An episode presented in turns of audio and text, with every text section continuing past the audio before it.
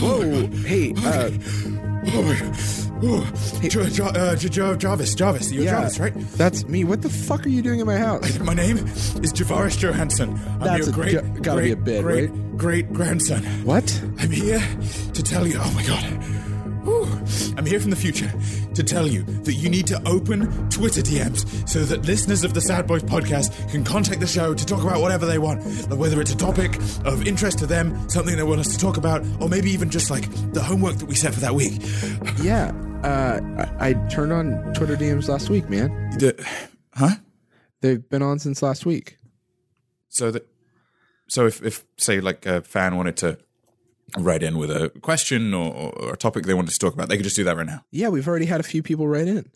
i oh um so the Wait, you're from the future? yeah it cost a cost a lot of money and lives to get me here I have so many questions. yeah uh it's i i don't want to get into it right now i'm kind of in the dumps actually um so one of the trade-offs was that i would dissolve after about 45 seconds Wait, no, please. Am I going to be alone forever? Welcome to Sad Boys, a podcast about feelings and other things also. I'm Jarvis. and i'm jordan and i'm your biggest fan Yes. Wow. What an appropriate I I'm, I'm so. Oh my god, this is so awkward. I was actually talking to Lauren. Oh. Yeah. Hello. Oh boy. We are He's my biggest fan. today we are joined by the wonderful Lauren Chippen to discuss fandom. Yes. Very excited about this. Now, Would you be down to basically run the episode today? Oh God. Um, I don't th- know that I can live up to the expectation Well, we're- that Sad Boys has set. We're a little sleepy. We've flown from SF to LA, so we've all got jet lag for obvious Sure. reasons. Yeah, that's a major time zone shift. we're just looking for like an opportunity to not do work and instead put that on someone else. Yeah. okay, I can try and do this. Okay. Um, so Jarvis, uh, Yes. how was your week? So bad. Wow. Just not yeah, good. didn't get it. What- what do you didn't think? Do it. Okay. What do you think? We just ask these contrived questions every we have episode. a clearly structured show that flows seamlessly from segment to segment and does not deviate into weird rambling. Okay. It's- You know, I've it's- never listened, so I wouldn't know. I would Yeah. recommend it. Lauren joined us on a previous episode I did. Mm-hmm. where we talked about social anxiety, a topic you were surprisingly very eloquent about, if you can believe it. It's because I was just playing dead the whole time. That was actually an episode that we've gotten a lot of really positive feedback. A lot of people are writing in and talking about um, how it made them feel less alone. Yeah. I love that. Uh, and so we thought we might mine you today, Lauren, for something that you are also very knowledgeable about. And I- Being a dork. yeah, Being a big huge dork. nerd. how do you how do you get to that nerd town? What did we call your apartment last time we were here? I believe it was a love letter to fandom. I think so. Yeah. A love letter to fandom yes. We are currently surrounded on all sides. by By- by fandom. I, yes, I. We are looking at four Harry Potter prints. Uh, There's a lot of Harry Potter stuff. There's a bunch of P.G. Wodehouse quotes on the wall. There's Yeah, a bunch of fan art of my own podcast, which, Which is is, hugely amazing. narcissistic, Which but I you love drew. it. Which is Myself. that was the most narcissistic part. And and uh, you uh, just inserted yourself as all of the characters. Yes, exactly. That It's was a just pretty weird. self-portrait. It's a weird family Thanksgiving dinner situation where you're all the faces. Dozens of Lauren. For anybody foolish enough to not know who you are, Yes, what I is would this love to show we're explain. talking about? What do you do? What is, what is what are you? What am I? Um, I am a human person. Um, Okay. Last I checked. So, you know, you never know. Um, I make a podcast called The Bright Sessions, which which uh, is a science fiction audio drama about people with supernatural abilities in therapy. And so it is, Tight. yeah, it's people having feelings and um, struggling with things like telepathy and time travel and As we all have. It's, Yeah, it's very relatable because I am a person who goes to therapy and I don't have any superpowers. yeah. Yep. So there's a form of escapism there, but also a form of uh, relatability. Do you think you could broach that topic? Like you walk in, you see your therapist, and you're like, okay, so this is gonna sound nuts. You start delivering the first episode script. yeah, I keep traveling in time. time. It's really weird. Weirdest thing, and then you can gauge whether or not they're a fan of the podcast. Right. well, I, it's so funny because I obviously like do talk to my therapist about the podcast a lot because it's a it's my entire life essentially, and the yeah, source of yeah. a lot of my anxiety and She's- a lot of my she's joy. sick of it. well, and she's it's so funny because it's like she's been with me pretty much since the since the beginning, Right. And so she's sort of seen the show grow, and I, you know, and and as all of these various things have come, and she said to me like a couple months ago, she was like, "I want to listen because it sounds like you know it's doing really well, and it's you know people like it, but she's like, I don't know if it's ethical for me to listen." Oh, Yeah. she feels conflicted about that. Yeah, so she hasn't listened. I have a story about this. That's like such a good excuse to not listen to your shitty show. yeah. Oh, uh, me too. Oh, Yeah. God. That's I gonna be don't know like- if that for would be not listening to appropriate. Like I podcast from want now to, on. but My like therapist. ethically. You're a guest on my show. it would be If I can. appropriate. yeah. Um, no, I have recently like had a so for the past year I've been seeing the same therapist. So that's going to change because they're a student, uh, and so they're moving on. They're like graduating and going to do a thing. But part of the reason of me getting into it was like, oh, this person's pretty far along on their studies, and all of my issues are going to be reviewed by multiple people. Like, I would love a team of uh, mental health uh, experts telling me, uh, giving me advice. Um, but my uh, therapist has also seen like my sort of me talking about how I'm spending all this time doing this stuff, but then it's like not really popping off the way I want, and how it's like come to you know going to like a more and how recently things have been picking up a little bit more and but differently she's been like would it be okay with you if i like actually like listen to your podcast mm. and that was interesting. i don't she Yeah. Hmm. never i never followed up on it i don't want to i don't want to know but uh Right. Well, because I feel like for Sad Boys, it is you guys talking about your thoughts and feelings about things. Yes. And so. She's jealous. On the one, yeah, she's jealous. She's like, You this just- is my I'm job. getting all the good dish. yeah Who's this Jordan guy? this is He's in my exclusive job. content Jordan's so good at this. But it is one of those things where it's like that's probably stuff that your therapist is uh, maybe aware of, or Right. you would talk Mm. to them about. Yeah, yeah, versus, yeah. I think that there is a lot of stuff in the bright sessions that comes from my own struggles with mental health and, and Right. things in my life, but there's also a lot of it that's just pure fabrication. And I don't want necessarily Right, my therapist right. listening to it and then being like, "So what was that about? Are you Oh, okay?" And I'm yeah. like, "No, that was just pure fiction." that's tough Did yeah you- because it's yeah. Did you have an experience with therapy prior to starting the show? Um, not really, actually. Hmm. Um, so well, so my sister is a psychologist, and so I've I've um had a lot of conversations with her and read a lot of things about psychology as sort of uh you know, an academic pursuit, I guess. Right, right. Um, and I had probably in my life been to maybe like seven or eight therapy sessions over the course of my life. Hmm. Um, but Not yours, ones you just kind of barged I just, into. yeah, I just barged in. you I'm looking like for inspiration. But then actually doing the show, I, I, I after the first season, the first nine episodes um, were were written and recorded. I sort of had the realization that I should give it a whirl, and That that, was I should fascinating. actually like practice what I what I preach. So I ended up finding this therapist, and that's I've now been with Did her for two years. attending therapy impact the way you wrote Dr. Bright? Or I guess the, the Um, A situation. little bit, yeah. Well, what was particularly weird is because my sister has reviewed a lot of the scripts and has told me about how to write therapy Right. well. Sometimes I'll be in, like, I went to my first therapy session with my therapist that I have now, and she literally, it's a part of like a larger, um, like s- teaching institute, and so they actually do record all of their sessions. Yeah, yeah, And yeah. there's a clock that uh, is on her wall that like ticks, and I sort of walked in that space, and I was like, oh, this feels like I've walked into my own show. that's really funny And there have been things that we've done that I will appear in the podcast and then we'll do them in therapy. And it's affirming because it's like, Right. Oh. okay, like, you know, I, I was on the right track. But that's coming more from my sister and just her um, professional expertise rather than like my own right personal right experience. right Cool. Yeah. that's cool Patron only content right Yep, here. right here. so um the so today we're talking about fandom and the reason uh, that that is the topic is i think twofold one we've all had we've all had an experience being members of fan communities and i i don't i can only speak for myself but it has been a huge part of shaping like who i am in the world today for sure yeah.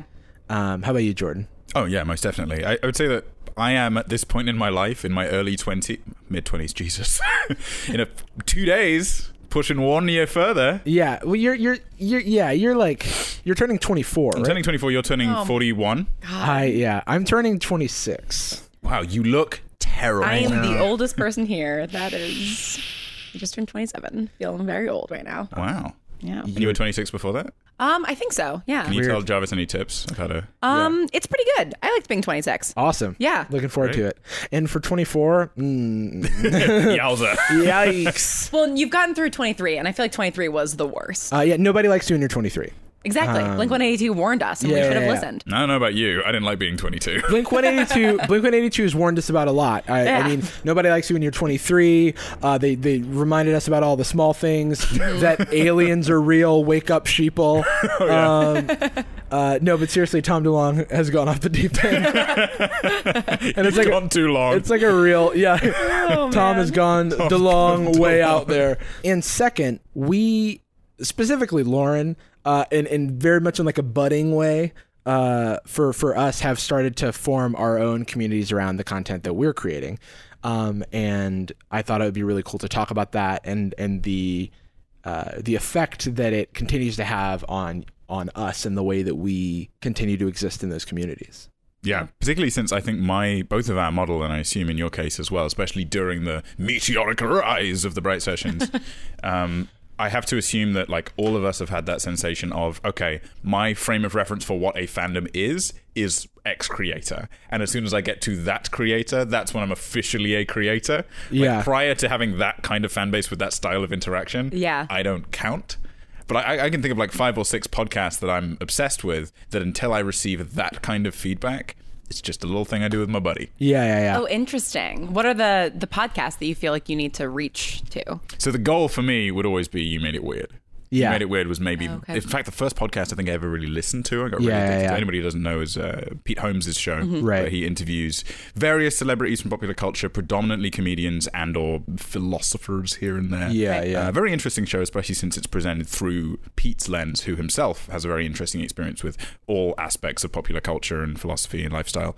But um, it's also like a fun chronology of his life. The show kicks off Yeah. around about the point where he's made some pretty significant lifestyle changes, Yeah. and has now reached the point where he is, I believe, almost married or married already. I think he's married. Yeah. Yeah, he, he he met his to be wife, got engaged, and got married on the show. Wow. Having struggled with that throughout the tenure of the podcast. There's also so Jordan and I have a lot of similarities. Uh, oh, name 15. one of them is that we both independently were fans of this podcast for a long time. And one thing that's super interesting is how you can also see the arcs of the people who are on the show and and, and Pete's friends like Kumail uh, Nanjiani, who Yeah. like Oh, okay, yeah. I he's the first guest on You Made It Weird uh, when it Oh, wow. premiered in like uh, 2012, 2011. And prior to that, I like listened to Kumail's podcast that he did with uh, his wife Emily called The Indoor Kids. yeah. And to see where they are now, it's like if you go back and listen to that episode, which I have, he's talking about how there's this like very personal story that he's like working on a script for, and it's like gonna Oh my turn into the big gosh. sick, and he's like really excited, and it's just like you you just like you're. It's very similar to how I feel in fandom when I'm like, what's going to happen on Lost or what's going to happen to these characters in Harry Potter, um, where these like real life figures are going through these like arcs of their lives, and you can go back and like see the um the lead up Mm-hmm. and that is so exciting uh, and i think that the the growth that people opened up like i think that the the way that pete opens up his guests to talk about like their their lives and their struggles and, and like sort of how they think about life Yeah. and the way that they are is is super uh super cool That's always been the closest analog for Sad Boys because the goal in my mind is to perfectly balance and Lord knows a while away and we'll continue to work at this, but to find that perfect ratio between the comedy and the sincerity. Right. And you know, even Pete waves here and there. It depends on the guest, depends on the environment, depends on his mood, depends on his day, their day, etc. Yeah, and- yeah. But his show captures that energy so often and so comfortably that I very rarely walk away from an episode without both crying, laughing, and coming away with some sort of insight. Do you have an equivalent show for the Bright Session? Something that was like a benchmark? I mean, yeah, welcome to Night Vale, I think. Mm, yeah. Has to be the one. Classic. And the fact that I now am friends with Josephine and Jeffrey Craner is Yeah, yeah. fucking crazy. Yeah. Like that's and I think it's, you know, with fiction podcasts, it is a much smaller world that you're dealing with. And so that it's things are maybe a little bit more accessible.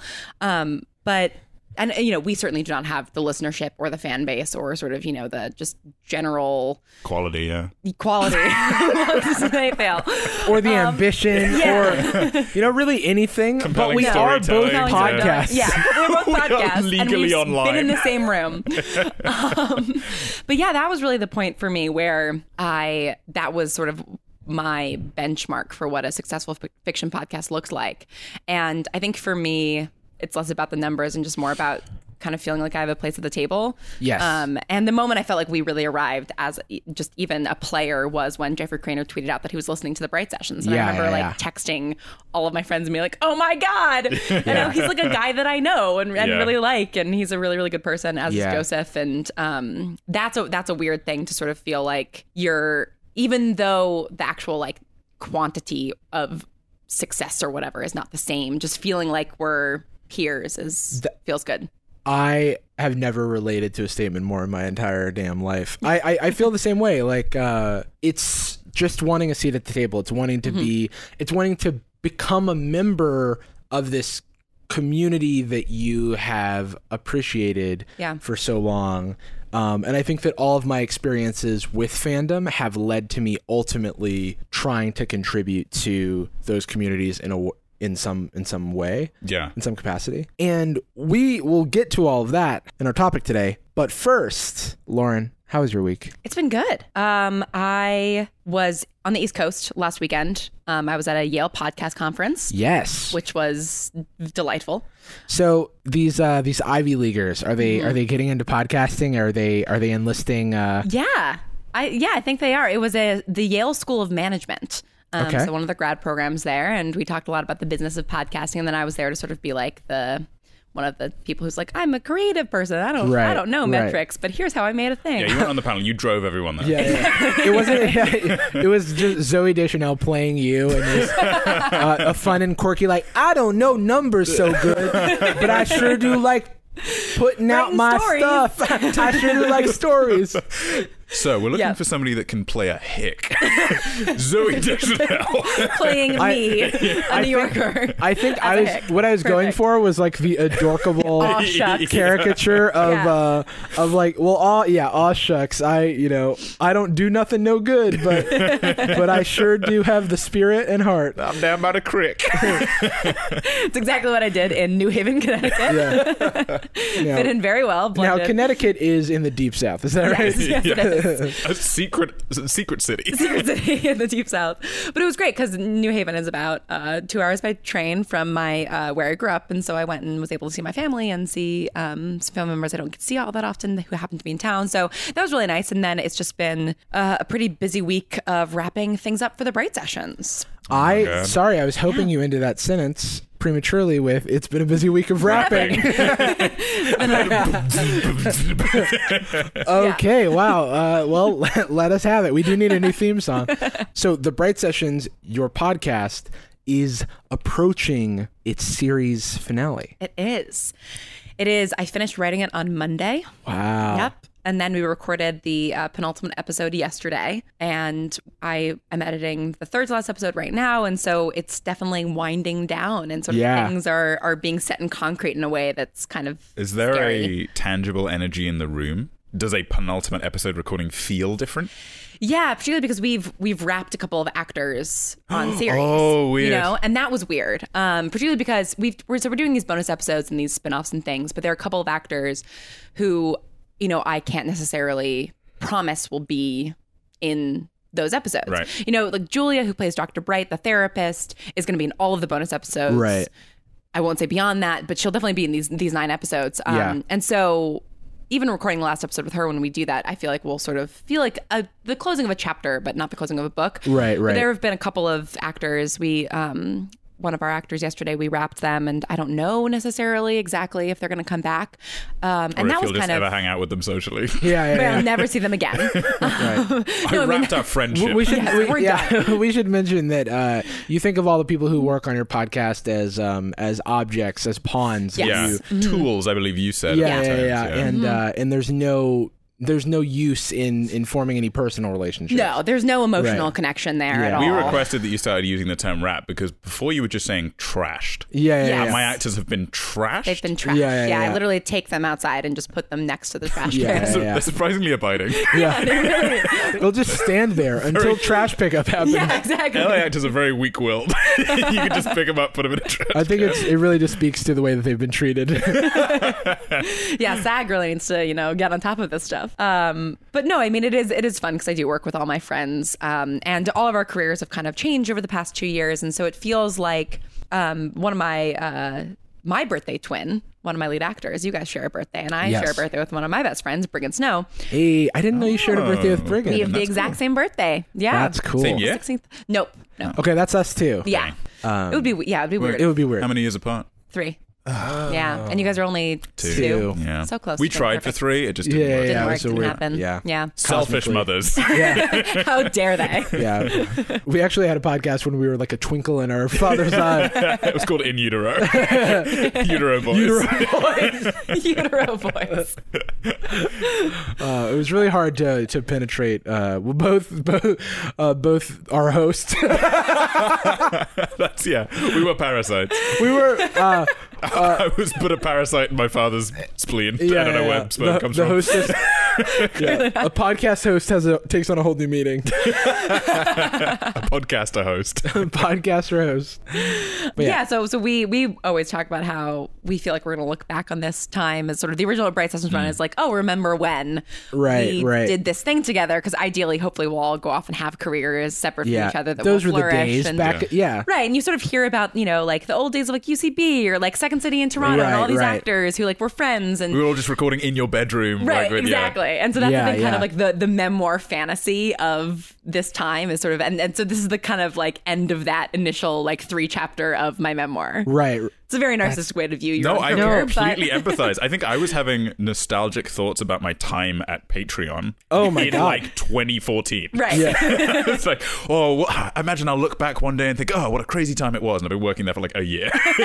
yeah, but that's so true though, because there you just go through so much change in in life uh, that thinking back o- on those times, like they are they are special. I, I'm a big believer in for one, I don't think it's super narcissistic to think about like your life in terms of like these chapters. And I think one of my favorite coping mechanisms for like going through tough times is going well.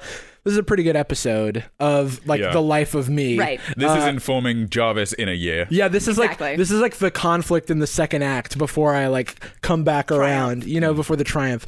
And also, I'm a big believer in the idea that there's no such thing as like the times of our lives. They're like everything that we Yeah. are experiencing as we're experiencing it, and everything is going to seem better in hindsight. Yeah. And so it's like really we can only help ourselves out by appreciating the moment. That philosophy is also a really great way to supplement, as you mentioned, stressful times, but it's also a great way to maximize positive times. I remember being locked in a mindset for a good year and a half when I first moved to the States. I've been here almost three years now. But for my first year, year and a half, I was obsessed with the idea that I never wanted to purchase like nice furniture. Or I never wanted to buy anything physical that was difficult to move because I was, in essence, transient, right? Right. That's that's that's the and that's an identity that I know a lot of immigrants, particularly on like visa statuses like mine, that aren't permanent or even really that long, especially at this point in my life, or at that point in my life, um, struggle with. But then eventually, I just started doing it, and in and of itself, it made me feel more settled. Yeah. it wasn't that I needed to be settled in order to get a cat.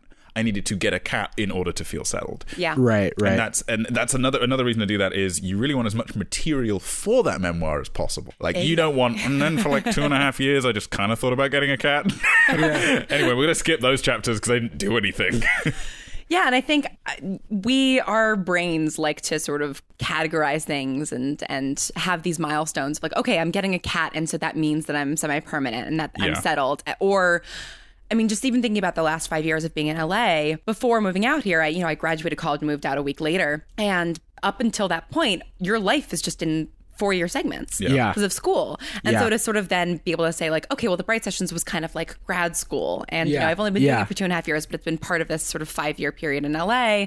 And now that that's ending, sort of the next thing comes. And I, it, it helps me kind of appreciate things as they're happening to sort of think Yeah. of them in chunks and in stages of life in that way. I think that's a really helpful framework to have. And to that, I will say, this is great, y'all.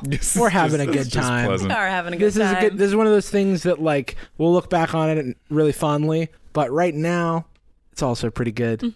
That's right. Yeah. I mean, I obviously am not enjoying this all that much, but I think to Sure. myself, think of the ad revenue. Yeah, yeah, yeah. Think of the Think of the monetization. cash. Which Yeah. reminds me, this episode is sponsored by no one. That's right. Please help. no one is sponsoring the show. Uh, use our promo code SADBOYS nowhere uh, whatsoever. Tweet our link to any potential sponsor. Yeah. Um, and remember, build it beautiful.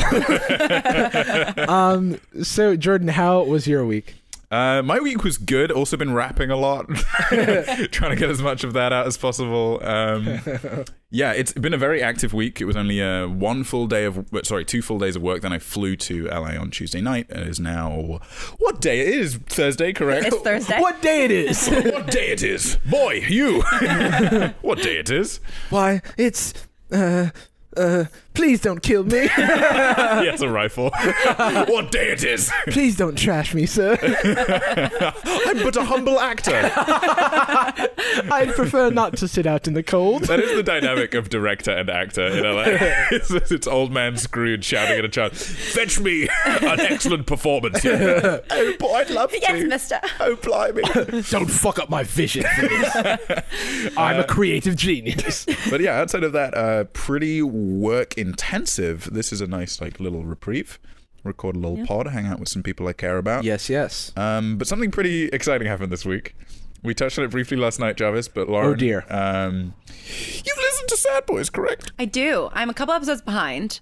No, no, it's not. This isn't like the time that we were last on your couch where Jordan described how our, our friend Alexis, when he first met her, he asked her if she was an emotional, pervert. That's right. Yeah, I don't recall that. Anyway, I. I am a yes. I'm a dedicated listener of Sad Boys. Oh, thank you. You're an emotional pervert. Um, we I'll take a that. while back and multiple times have referenced the fact that neither of us have actually ever really watched Seinfeld. And Oh, yet, yeah. uh, it, it seems to have at least in some degree informed our comedic styles. We make a lot of references to it, and we constantly do the bit of the Seinfeld warble. They're like, Which is what we get that from Pete Holmes. yeah, it's, that's the thing. It, we Get have that from a po- we get a second Get order. secondhand. Yeah, we have like goodwill put, purchased bits. yeah, yeah, yeah. Uh, but on the single night I was by myself before Jarvis arrived last night, I watched two and a half full episodes of the television series Seinfeld. Wow. It was on television. First of all, I gotta say, in my like three years here, I've maybe watched 25 hours of terrestrial television in America. 'cause I Right. just Don't wa- I watch Yeah. streaming. I don't watch TV. And I bet you most of those hours are in hotel rooms. I know that Almost the, exclusively, The yeah. last time that we shared a hotel room, we watched Key and Peele for like two hours. it was great. it's like this was was amazing. really funny. yeah, it's just super Great. good. Uh, but as a result, I was blown away by it. you. You have such smart advertising. Like in the UK, commercials happen at the end of a show and halfway through the show. It's the only time commercials Right. take place.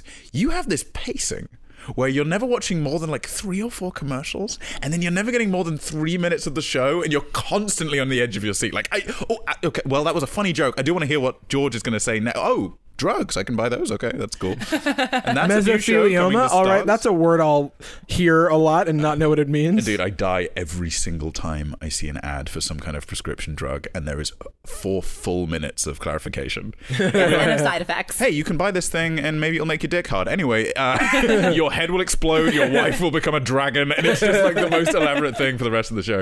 Um, but anyway, I watched some Seinfeld. And um, as a natural scientist, I believe myself to be an entrepreneur at heart um, and a researcher. I took away some learnings. Great. And I would like to share them with each of Sciencefeld. you. Oh, boy. Uh, Science field. field of science. Garth Science Field. Uh, so the big news is I watched Seinfeld, and the major takeaway is that it's funny, which I feel like is a big deal. Yeah. Yeah. Genuinely funny show. Got a couple guffaws out of the kid. I'm enjoying it so far. It was nuts. Elaine was struggling with something. George said some stuff that really got him into trouble. And Jerry, uh, uh, he was doing some other stuff too. to be totally honest, Jerry Seinfeld was a better actor than I expected. It was not like self contained. He actually performed fairly well. Right, right. He just was nothing. Like his his struggles were Yeah. just struggles other characters would be doing more interesting things with, and so every funny scene was him interacting with a George and Elaine, etc. Right. Um, but in the two and a half episodes I watched, my number one takeaway was the rate of bass licks is significantly higher than I was led to expect. Oh yeah, It's they're not- all over the place. I thought it would be like you know how in Friends Ross will say like, "Oh Chandler, you, you, you my name is Jeff," and then Chandler will go like, "Ba-da-ba-da-ba-ba-ba," and it'll go do do do do do do do. Yeah. and It'd just be fade into an a- episode. a new- Transition uh, into yeah, new transition and yeah. maybe one every few minutes Yeah. to keep the pace moving. crossfade from a external shot to like To the coffee Ross shop, yeah. in bed or the coffee shop. yeah. And like it was on, I, I was a break. I def- forget how Yeah, that show goes. yeah. I'm I- broken. I'm resetting your palette, and then Time for another scene. Half of those transition music stings sound a lot like songs by Blue Oyster Cult. I'm just gonna point that out. these are Maybe that's where they got their These are inspiration. the hot takes that don't- you've been waiting for. Yep. A 25 year old television show features musical breaks that sound a lot like 40 year old rock band. but yeah, the velocity bass licks was quite impressive. Mm-hmm. It was happening on average maybe every 45 seconds. and also, the variety of bass licks was quite impressive. We were talking about it last night. If Yeah, you just yeah, yeah. cut out all of the actual content, you would get a very interesting experimental bass line. Boom, boom. it, it was the, it, also the tone. Uh, whereas Friends sounds a tad melancholy, you know, it's like a light piano. Da, da, Yeah. ba, da. This was uh, sort of, ooh, George is having a date. Jumped on the scene. I was blown away by it. It really kept my uh, energy high, kept me engaged. Great. And George's all the stuff George was doing. That's just crazy. uh, next r- uh, big learning was that I only heard four, maybe five Seinfeld warbles in those two and a half episodes. Based on my knowledge of You Made It Weird, I was expecting maybe one every scene. Like, you did the thing! I can't believe it! Blah, blah, blah. That Uh, That's was like that's very how my uh, Arnold Schwarzenegger impression is just ah, you just can't like say a word. ah, Governor. Only vowels. yeah, That guy was actually a governor. That's pretty nice. it's pretty crazy. weird. Uh, and then finally, um, You won't believe who's president. I have some crazy news. Touche. Ronald Reagan, the actor? yeah, Ronald Reagan, the actor. Uh, the final takeaway was that I actually saw the episode where everybody found out what Kramer's first name was. I didn't know that was a reveal. That was fun. Yeah. Uh, first name is Cosmo, which is the third time we've referenced the name Cosmo in That's our conversation today. Yes. We talked about the character from Fairly Odd Parents and. And from Florence Foster Jenkins, who That was movie. a real person named Cosmo McMoon. Oh, my favorite maybe- name of all time. So Nobody's seen. great. BR- BRB changing my name to Those- Cosmo. Those are my learnings from Seinfeld. Outside of that, my week was not super active. Got some cool stuff coming up, but no spoilers. Ooh. How about you, Jarvis? What the hell have you been doing? Well, Jordan, it's our birthday week. Oh, boy. Woo-woo. Uh, for those, thank you. Uh, for those who, thank- Pelican? that was uh, that, that was someone who screamed near a tuba, and it, the, the air just happened to flow. So our birthday is on Saturday, and Jordan was doing some work. I figured I would come out and visit, um, and spend our birthday together because weirdly we have been in the same place for the past three years, three birthdays On your birthday? on our birthday. Yeah. And an important factor to know is we've known each other about two and a half years. Yeah. So like, so Wait, what? yes. Okay. So here's the story. On a cold day. No. Uh. So Fade in. so three years ago, my uh, good friend Jamie started working at Patreon with Jordan. Um, and she, after a while, was trying to convince me to join. And one of the things that I was most like nervous about was the people seemed nice, but I wasn't really sure like what I was getting myself into because Right. like when you're interviewing at a company, everyone seems like nice because they just want you to join. Yeah. Oh yeah, and so so birthday is coming up. Me and my uh, uh, me and my roommates from college, we're a few years out of college. We're like, let's go to Vegas. Let's let's get the let's get the band back together. A lot of us have moved to New York and to Seattle and to all these places, let, to Florida. Let's get everybody back together. Let's go to Vegas and have like a good old time. And it'll also happen over my birthday. So I book my tickets. Cool beans. My friend Jamie hits me up. Hey, a bunch of us for Patreon are going to Vegas. Or not even, but it wasn't like a Patreon sponsor thing. It was like a bunch of m- me and my coworkers are going to celebrate another coworker's birthday in Vegas. These dates, you in? To which Oh my God. I replied with my like ticket stub that I purchased like days prior for the exact same flight that she was like telling me to get. Now, what we haven't checked is whether we purchased the flights at exactly the same time. We have it, but I don't think we're allowed to check. the world might collapse. Yeah. and so uh, we stayed in different places in Vegas, but we're in the same place a number of times, but didn't interact. And then we we later interacted.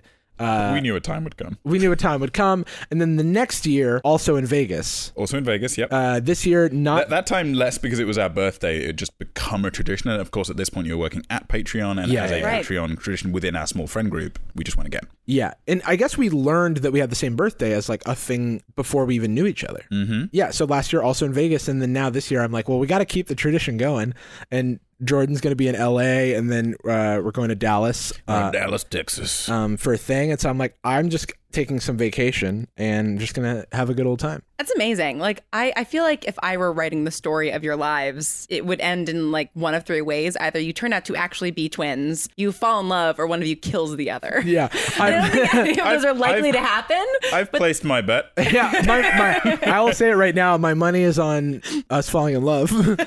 you, you wouldn't have a differing opinion on that, would you, Jordan? Of course not. No, definitely not. Um, Especially Jordan if I puts was the in- knife away. Yeah. if I was intending to kill you, why would I say it now? I uh, another fun thing uh, because we keep having similarities uh, crop up. Um, like my Despite our best efforts. my favorite my favorite recently is that uh, we're gonna be in Dallas, um, and then we are flying back to San Francisco. God, this is so stupid. Uh, we're we're flying back to San Francisco on Sunday, and um, Forgot about this. dr- uh, we're like, okay, uh, leave 2:40, land five o'clock. Cool beans. Let's do it. Uh, we book our flights. Um, Jordan sends me his flights. We book our flights. Hours, days pass. We realize we both have flights that leave at the exact same time and arrive at the exact same time in San Francisco, but. We're, they're on different airlines and out of different airports in Dallas. What? So we We will knew there were two airports. so we will be in the same hotel, leaving two separate lifts to get to go to separate airports to, Then get meet in SFO. get on separate flights that both uh, depart and arrive at the same times. Was this like a Miles loyalty program thing, or just bad coordination? This was uh, uh, bad coordination. Uh, Yeah, I'm you gonna, nailed it. I'm gonna, I'm gonna, I'm gonna blame Jordan on this one because Homeboy is flying into DFW and flying out of DAL. I Uh, like to keep him guessing. yeah, and and Jarvis is naturally like, why don't I just uh, use the same airport Yep. uh, for consistency? Coward. Uh, That's how they get you. So uh, I I flew in I flew in last night and I uh, have had quite a busy week um, making sure that I decided to take vacation a little bit last minute and so I wanted to make sure I uh, took care of everything I needed to at work and got all my stuff together. I had like a video to edit and I have like an episode of Sad Boys that I'm gonna edit later today and I've just been a little tired uh, and so one thing I'm looking forward to is just like sleeping in hotel rooms a little bit, collecting myself yesterday I flew. It can only be described as a red eye from San Francisco to Los Angeles, uh, but that is because it arrived at uh, 12:03 p.m. Um, and departed prior to that. So technically, it still counts. We're tired. Uh, we're both tired. Uh, we were up late last night, just having a good old slumber party. Um, Jordan and I do this thing where whenever we're sharing a bed in a hotel room, which is uh, a more common occurrence in recent years, Yeah. um, we will just like end up having one of those like bedtime conversations that goes for like an hour, an hour and a half. You got in at maybe w- close to 1 a.m. last night. Yeah. I had kept myself awake by paying four and a half straight hours of Mario Odyssey for you. Thank you. You're welcome. and then the first thing I do when I walk in is uh, I call the front desk because I needed to. Sorry. Do you want to play this out? Because it was Yeah. the strangest. So it's a two-part experience. Oh yeah, first because of all, first it's getting into the hotel. So it's, it's a weird hotel. It's kind of just a big Airbnb with multiple rooms, no room service, no gym, no nothing. It's literally just rooms. Yeah, yeah, Shelter yeah. hotel, nice decor, very comfortable service. It's just not a full hotel. Right. Right. And so Jarvis rolls up, and there's a back entrance. It's the only way to get in, and you hit this little bell. right, N- notice that it looks, sounds, acts like a back entrance, but it is the only entrance. It is the only entrance, and it's di- uh, directly adjacent to the garage entrance. So it Right. looks like you've gone the wrong way. Exactly. Okay. But it's also got the main signage for the hotel. So I'm like, Sure. I think this is where I'm supposed to be. I walk up to the door, check, see that it's locked. I'm starting to turn around because I'm like, certainly there's a cor- more correct entrance. And then the intercom starts playing, and the guy's just like, uh, are you checking in or what? I I don't even remember Well, what he so I said. walk down because I know that you've just arrived, Right. and I come halfway through to a conversation of a man turned away from me. I come out of the elevator, speaking to the the uh, intercom, and just going, "Do you have a room?" And you're going, "I don't know what my room number is." And it's like this is strangest. Yeah, well, no, because I think he asked me for. do- It's like, do you have a room number or some other piece of information? And I was like, I don't have either of those things for this more comp like this reason of the person who checked into my room is already here. yeah, and then I roll up like the end of Dirty Dancing, and I just go like, "He's staying with me. Don't put Jarvis outside." Um, and then and then they and then they let me in, and so that's the beginning of my relationship with this uh, with this person. Minutes later, Minutes later, we're like uh, gone up to the room. It's super hot, by the way, uh, for some reason. And That's so weird. Yesterday was so cold. I know. And it's all the Odyssey I'd been playing. And it- really like hated. the lights the lights were red it was humid we opened windows and couldn't possibly get like airflow to the room it was very strange I Uh, believe the shelter, ex- the shelter hotel exists within a different plane of existence. yeah i would not be surprised You enter through the portal. yeah, the dimension just slightly adjacent to actual yeah, LA. yeah, yeah. And so, uh, and then I had couldn't find my travel toothbrush as I was leaving, so I was like, "Fuck it, I'll just like go to a CVS." And um, I first was like, "Oh, I'll ask the front desk and see if they have one because that's like a common thing ask at."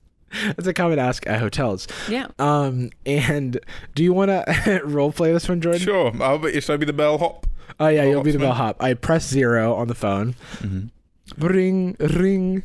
Hello, sir. Hi. Um, I was wondering if you had a toothbrush around that I could acquire. No, I believe your exact language was procure. if I remember correctly. right. Right. Is there? Is there? Is there a tooth? Have you ever seen Men in Black? You know that like guy that's made of bugs and he's just a bunch of skin and Yeah. he can't really speak properly. He's like, "You can I be getting the car to drive in?" it's like, "May I procure?" yeah, I was like, and I was like, yeah, I, I used the word procure. I said, can I? Do you have a toothbrush around, just lying A anywhere rogue toothbrush. that I could procure? A word that I don't think I've ever said out loud in my life, but it really just speaks to like my headspace in that Yeah. moment. the panic of bad dental hygiene Uh, and and you then- flipping out. And then the response that he gave me, uh, I, I told you what he said, right? No, Oh, so uh, I go, yeah. Do you have a toothbrush around anywhere that I could procure? His response to me is no. So we don't have any toothbrushes and we don't have any bottles of water. no, no, no. He said, he said, he said. So the thing about this hotel is that we don't have any toothbrushes and we don't have any bottles of water. And it's such an easy problem to resolve. I can fix that for you, hotel. yeah, it, and it was also a thing that was like, why did he add that extra information? As if I had called and been like, I have two very specific requests, and I really hope that you can resolve them. Providing you can fulfill 50% of my requests, I'll be fine. yeah, yeah, yeah. Um, and and then uh, that was our that was our interaction. Um, It's very bizarre. yeah. Get out of my way! I've got to catch that train! Uh, Carolyn, Carolyn, don't go! Angelo, is that you? I couldn't let you leave without just telling you something, Carolyn. I, I love you. I love you more than the stars in the sky. Wow, Angelo, I'm flattered. Please, you can't leave without telling me how I can stay in touch with you. Uh, do you- Can I send you a letter? Send you an email? Well, I'm really just on Twitter. That's great. J- j- tell me your handle. I'll, I'll, I'll, I'll follow you. You can follow me. Uh, I'll be able to DM you. It's at Sad Boys Pod. Okay, I'm just gonna write. Sorry, did you say it was at Sad Boys Pod? Yeah, my DMs are open. Right, but it's not. It, that's not your account, right? That's like a, the show with the two guys. I we they let me share it because I can't afford a Twitter of my own. Right. Y- You know that Twitter, it, Twitter's free. Like you can just make an account. It doesn't cost I any don't money have to. time to explain me, Angelo. The train's It departing. literally make it costs no money. You can just you get it free. You can just get it free. It's a free service. So today we're talking about fandom. Woo! Oh, that was fun. I like that. Hold on. Okay, wait. I, I feel like we're on a roll here, uh, Lauren. Oh God. The fandom jingle. fandom, fandom, being a fan is fun.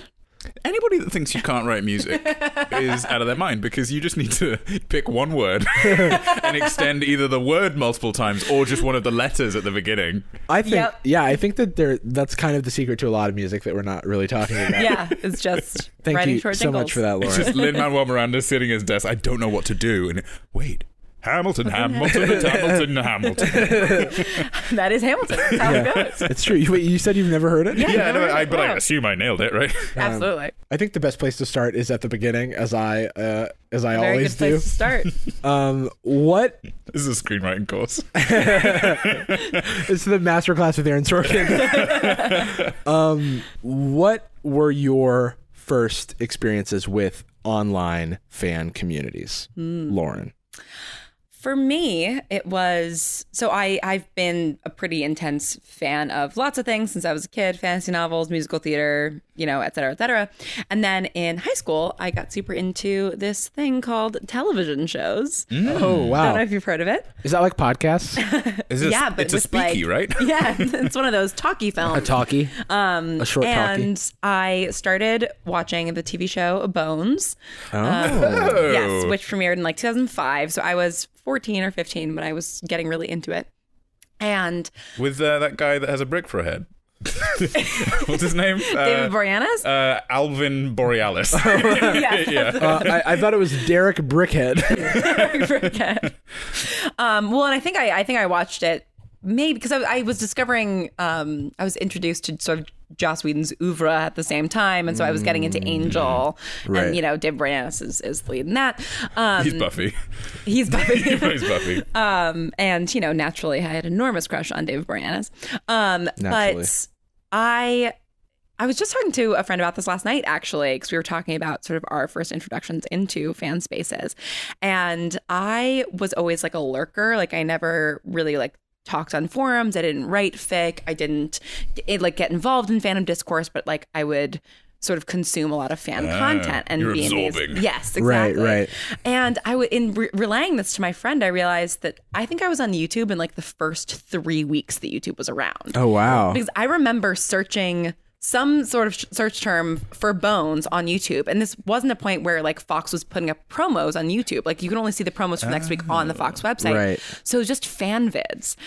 And I Yes. remember so specifically for weeks and weeks and weeks, I'd keep going back and it would still only be 16 videos. That's all that came up when you search bones on YouTube. Oh my God. And like to that, or like, or like Fox bones or TV show bones or whatever it was. need- you were like showing up at the the watering hole Yeah. and you were Yeah. getting 16 drops and now now if i i just searched and it's 37 billion results Exactly. There is always a tsunami around the corner. Well, Yeah, and, yeah, yeah. and Bones premiered in 2005, and YouTube started in what 2005? 2005 Yeah, so it was yeah. literally like just those two things happened at the same time, and then I went on to like the Fox website to see promos for next week and sort of read about it because I was so Yeah, I yeah, was yeah. so drawn in. Yeah. and there were like message boards on there, and I think it was through that. I don't remember specifically, but I think it was through that that took me to fanfiction.net, yes and that's when I started getting That's- really into. that's fanfiction. when everything fell and apart. That's when everything That's Just you at an changed. Alcoholics Anonymous meeting. exactly. that's when it all changed took me now to for those who aren't fanfiction. aware of of fan fiction Mm-hmm.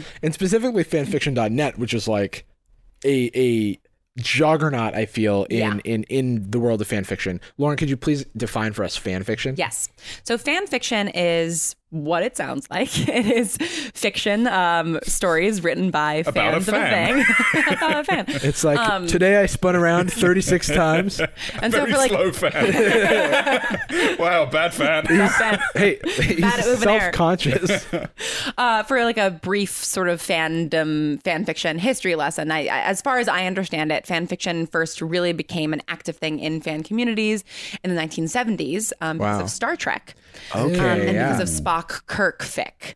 Um, so a Oh. lot Like of shipping them? yeah, shipping them, yeah. Shipping is uh, a thing where you um, write stories that give a or no, no, shipping, shipping is just is the just- the thinking that two characters should Well, be right. together. So I was going to get to that because the origin of shipping comes later, actually. But there were all of these fanzines in the 70s and 80s um, for Star Trek, and people were like trading back f- fic where Spock and Kirk are, are in a relationship um, rather than just in love like they are canonically in the show, obviously. Um, Yeah. And then in the 90s with the X Files, people started um, talking about how much they wanted Mulder and Scully to be in a relationship. Right. Mm, And they were shipping them, and that's where the term shipping comes yeah, yeah.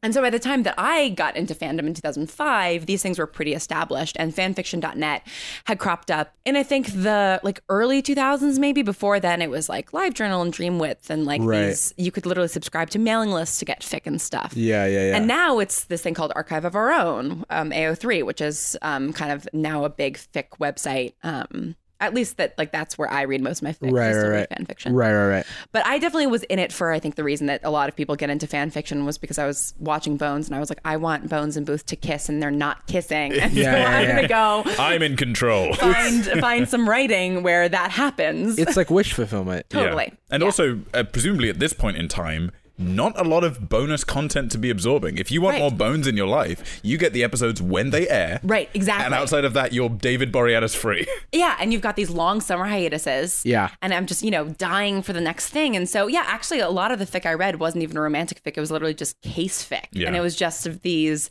characters solving forensic crimes. And it was just, and they would be multi chapter fics. I'd basically be getting an episode in between the episodes that were actually airing of the TV show. And since it's a procedural show, like who's to say that that isn't canon? Right. Like functionally, if they just never reference it again, doesn't matter. Right? Maybe they Yeah. did do that thing where I don't know, David Boreanaz had to find how his beautiful girlfriend Lauren. Yeah. Where is she gone? It's funny. I actually never got into reader insert fic, which is where you are kind of like the main character in. I always wanted to. That's like a Oh, you very read it. self-serving version of it. Wait, does it read like you are the main person? Like it says you. No. There- th- oh. Some of that stuff does exist. Oh, okay. And there also is like you, there's stuff that exists where it's like reader slash a character, and you can like kind of like fill in your name essentially.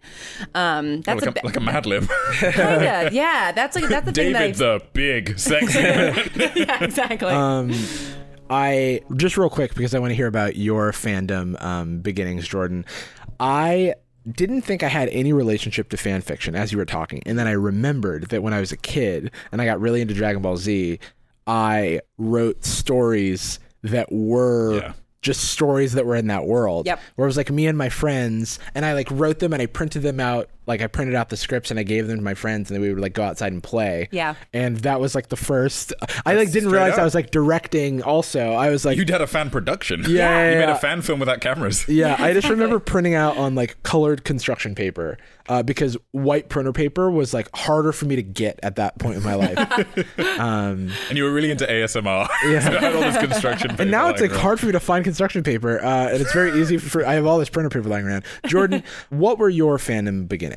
So interestingly, I'm sure that there were earlier versions of fandom, but the first time I can think back to something that I started self-identifying with, like this represents me, and I am connected to this on like an inseparable level, and this will define parts of who I am, came kind of late. Like I, I there was plenty of shows and movies and TV that I'd fallen in love with. Huge fan of Zorro when I was growing up, and to this day I'm obsessed with sword fighting in movies. I was a major fan of Hitchhiker's Guide to the Galaxy and got really obsessed with the mythology, and maybe even read some fan fiction around that. But the first time I remember really connecting as a fanboy, a self identified fanboy, would be weirdly with video game critics. Oh, I'm- Interesting. I'm talking like maybe 2010, starting around 2010. I was really into a website called The Escapist. Yes. Uh, Oh, still yeah. active, not a super active website, but the creators affiliated with it who are either still with them or left, I watch to this day. I was in a web series done through The Escapist. Wait, what was it? Natural Twenty. It was about D and D. Wait, I watched that show. whoa! Oh, this is spooktacular. I for sure have seen you in that Really? show. That is really weird. That's and we really have the same birthday. Oh my god! I, yeah. I had red hair then, so I, I looked a little bit. this is weird. that is weird. I was Whoa. obsessed That's- with the escapes. I that's was why I applying have- for jobs there when I was like 12. But yeah, I was I was obsessed with them for a really long time. And uh, throughout that tenure, I mostly fell in love with creators like uh, Ben Yahtzee Croshaw, who does a show called Zero Punctuation that still runs to this day that I watch Yes. week over week, which is just a games review show, but pushed through a lens of a very, very uh, idiosyncratic writer. He has a very specific style. He has an excellent oration tone. Like he's very pleasant to listen to, and he's a really talented writer. Um, and then that shifted to uh, now video essays. Many of the people that I fell in love with on The Escapist are now prolific video uh, video essay writers, such as Bob Chipman. Bob Chipman is probably the closest thing I have to like a patron saint creatively at this point. Sure. Right. But he started on The Escapist, where he had some traction. Same goes for Jim Sterling. These are all people that initially were doing a lot of content on The Escapist, yeah, yeah. even though they dabbled in other websites. And thinking back on it, that was my fanboyism. And much like you wrote fan fiction, I wrote my own reviews and I would publish them on Yeah. a, a self published blog, Yeah, yeah, which yeah. would get no traction. And I, I would send them into the escapists and they would reply saying, This had no structure.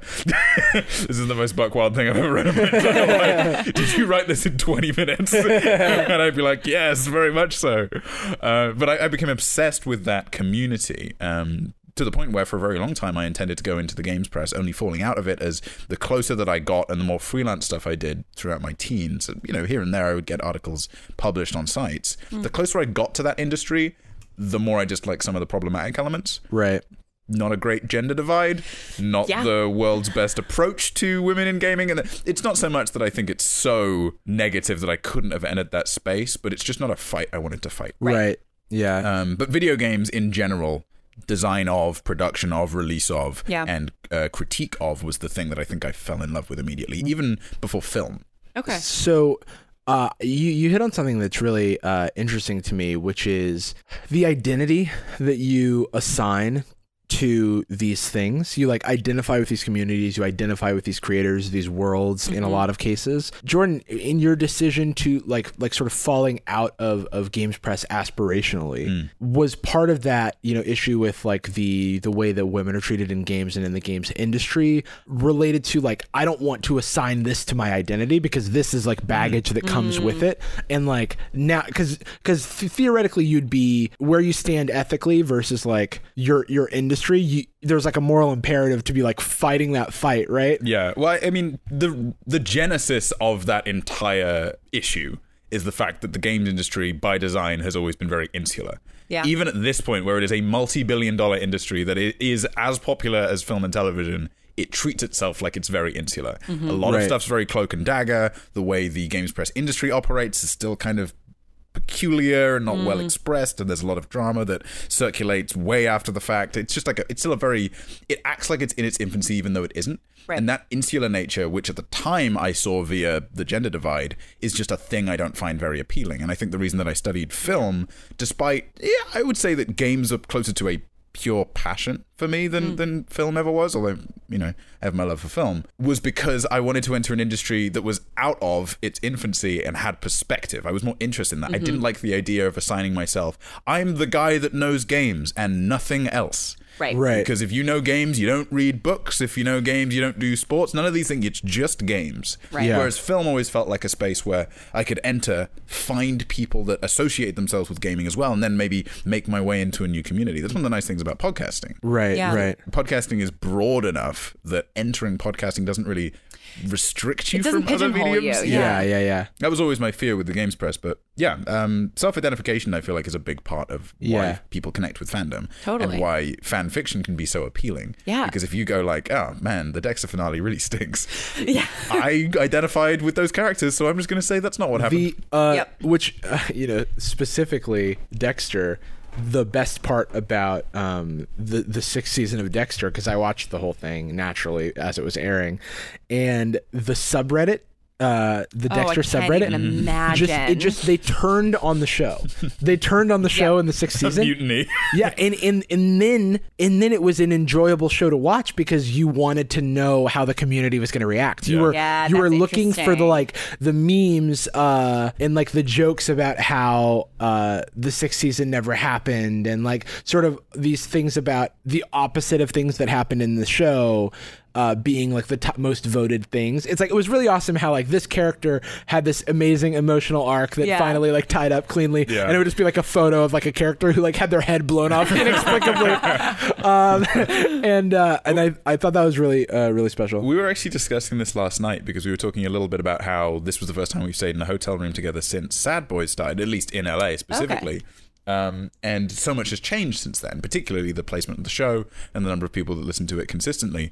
And what it made me think of, which we discussed, was the show has very recently stopped being ours.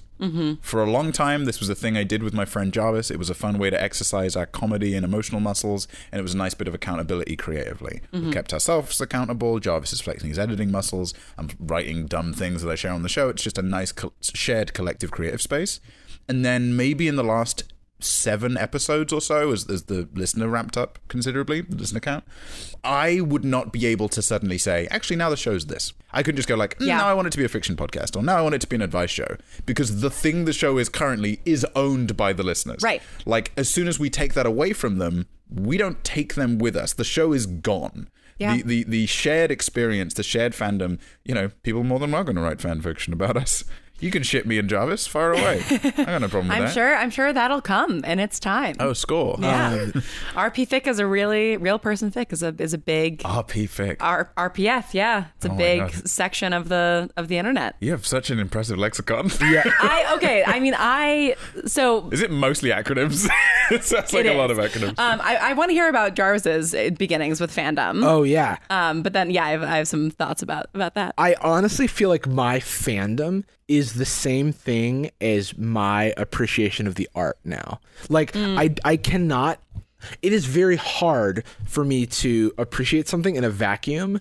I I sign up for the whole community. yeah. Uh, Okay. Um, and I, I'm that way with music. I like can't if, if there's an artist like for example, um, a lot of like the SoundCloud rappers that like are, are really big right now who like glorify lean and like doing all these drugs and having all these you know it's just like a lifestyle that i don't identify with and and a lot of people can just be like th- i like this music and for me i can't for me it's like i i have to identify with the lived experience being expressed and not identify with it in terms of like having it but in terms of like this is a world that i want to get to know this is Yeah. a this is a way that i want to expand my understanding of the world I, this rapper, this this story is set in Westeros, and I want to learn about Westeros. Right, right, right. And uh, I I think back to like my experiences with with art, and I have a lot of the similar sort of beats that that you all were talking about. So television, like so so television was big, video games were big, podcasts were big, TV shows were big.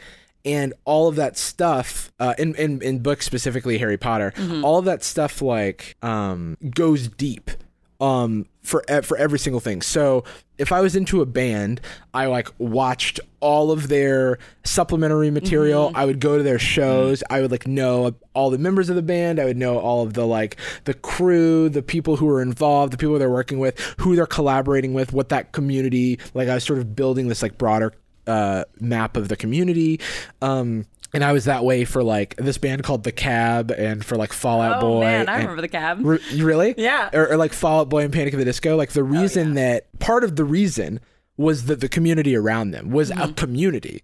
Uh, like I don't know what the Radiohead community looks like. It's probably fine, but there was something about like the the the way the people in the community were people who I wanted to be friends with, the Yeah. people who I like wanted to be around Yeah. um and then you kind of like my the things that shape me as a person now are those communities that I was in. So like RuneScape, I uh, I was in I played RuneScape a lot. I listened to RuneScape podcasts. I submitted questions to RuneScape podcasts. Was in the forums. Learned how to make uh, learned Photoshop to make forum signatures for the forums. Um, uh, All while being the coolest kid at school. yeah, yeah, yeah. uh, or or like um or Lost. Like I got super into Lost, and that was a great example of like, oh, we have a nine month break between the seasons. How am I going to supplement this? And it's like, well, I listen to a ton of podcasts that are theorizing about it because it helps me stay inside of the world. You know, like it, it's the content itself is really just filling in more of the picture but but we're still like the community is taking a step back from the picture and talking about it and trying to like figure out where it's going and and that it made me feel so a part of something Yeah. and and that that's like uh that's always been like a really meaningful uh, meaningful thing for me and like harry potter was a similar way vlogbrothers like when i got into youtube and stuff Is that, there anything that that, community that you've dove into with the same level of enthusiasm and, and obsession in maybe the last year? hamilton Oh yeah. nice. Uh, so like Hamilton is a great example of a modern thing for me because I th- I didn't know that I still had the capacity. I Yeah. I- you know what I mean? Like 'cause Like because there's like this. Well, youth- literally the free time. like it, it's a lot of work to be that into something. Well, yeah. So it's like um, there is this uh, youthful exuberance to um, being a member of a of a fandom, and it's like you you the way that the way that I engage is very different than I, I once did. But I didn't know that I still had it in me to absorb something the way that I did with Hamilton, and it was so it spoke to me so instantly. Like Mm, mm-hmm. I, I remember uh, uh, hearing all the fuss right about Hamilton, and then going, "Well, I'm not really into musical theater, uh, uh, at least all that much. Like, not that I'm going to drop everything and like listen to this thing, even though it's like supposed to be really popular. But um, oh, also weird fandom thing of mine. I just get deeply into the things that I'm into. So like late night television and like Saturday Night Live. like Mm, Okay, yeah. I was like very into the Conan O'Briens and then and then the Jimmy Fallons as are coming through late night and and and and the Roots joining like late night and, and Saturday Night Live and the arcs of all these characters and the people and where they come from and where they go to and uh, Connor Joe. where, where they're coming from, where they're where going. did you come from? Where did you go? um, and And that's stuck in your head for five years. so uh, the reason that I listened to Hamilton, it's everything is connected. Uh, I think that that's like my main thesis here. Yeah. Uh, the reason that I listened to Hamilton is because I saw the track list for the Hamilton mixtape, which was produced by The Roots and had The Roots on it, and I was like. Okay, this is a world that I feel a part of. And so because I like try to engage in the things like I'm a fan of few things, I optimize for depth, I think, over over breadth. And so Yeah. and so in that I'm just so more much more deeply connected to to all of the individual things that I'm into. So when when the roots collaborate with somebody, I'm like, "Oh, this is like my world expanding. This is like a crossover episode, you know?" And I saw that they and then I learned, "Oh, they produced the original Broadway cast recording and the mixtape doesn't come out yet." Hold on let me just go listen to that. Mm. And then I remember it like I remember where I was sitting. I was in my kitchen. I play it. I start walking into work. Before I get down the stairs of my like apartment, I'm like, "Oh fuck, this is a thing." Like get it now. This I immediately was like, "Oh, I'm in. I'm in." And I, and then I was like, "I want to I want to hear where this goes." I'm the, Yeah. these I like don't like the first song. I'm like I'm bought in. Like and then the second song I was like hold the fucking phone cuz cuz the, the the reason that Hamilton was so so immediately aligned with me was you know the entry point was like oh uh Questlove produced this cool uh but the the thing that hooked me was that the influences and the world that Lin Manuel Miranda comes from is v- other than the the musical theater part, which I didn't have that background. Mm-hmm. He was in freestyle Love Supreme. He did videos with College Humor. He's obsessed with like the old school hip hop that I was obsessed Yeah, with. not only is it a narrative that you can get like bought into, but it's one that you share 90% of. it's it's like the the friend that you grew up with made a thing where it's an homage to the shit that you both like. Yeah. and that's like what was in it for me. Well, and I think because Lin Manuel Miranda is so clearly a fan himself, Such a fan. and I think of those people who have such enthusiasm and passion for the art that has shaped them, are really good at, at creating art that then is influential and shapes other people. Like for me, the entry point with Hamilton, I, I was very fortunate in that I saw Hamilton the week the soundtrack came out. Whoa! So it's like my I was happened to be in New York and um it was it had, you know opened I think maybe 6 weeks you know before then you had woken This up was like- inside the theater after a long night. and my Richard parents, uh, Rogers. my parents are big Broadway people, and so they were like, "Oh, you're home. We want to see the show. It's supposed to be really, really good. It was at the public for a while. You know, Yeah, we're gonna yeah. go see it." And then like that. Like three days later, the soundtrack dropped, and it was just like the biggest thing in the world. So, but I went in with like no preconceived notions. Right, right, right. Everybody in the theater had never heard it before. this like modest production that, Right. that seems to be getting some uh picking up some steam Yeah. what was that experience like for you exceptional. I mean, it, it is. It, I remember sort of sitting. I, I was crying by the end of the first number just because I, I, it was the way that it was staged was sort of like a beautiful kind of portrait of America just in that very first is- number. yeah the f- i've li- i saw hamilton after i'd listened and internalized the soundtrack Yeah, deeply right i knew every word to everything Yeah. the visual of seeing it tears yeah. Well, and and uh, I was a music major in college, and um, one of the papers that I wrote, the, the biggest paper I wrote in college, was about. Um, Historical narrative in uh, 20th century American musical theater and how you tell a history through musical theater. Oh wow. And I also went to school in Colonial Williamsburg, which is Right, right. So it's like In the Hamilton is like 1800s. yeah, in the 1700s. It's still The- stuck in 1780, the world- uh, 1778, I think. or yeah yeah, something. yeah. so here's the thing i- if you couldn't tell, I've never seen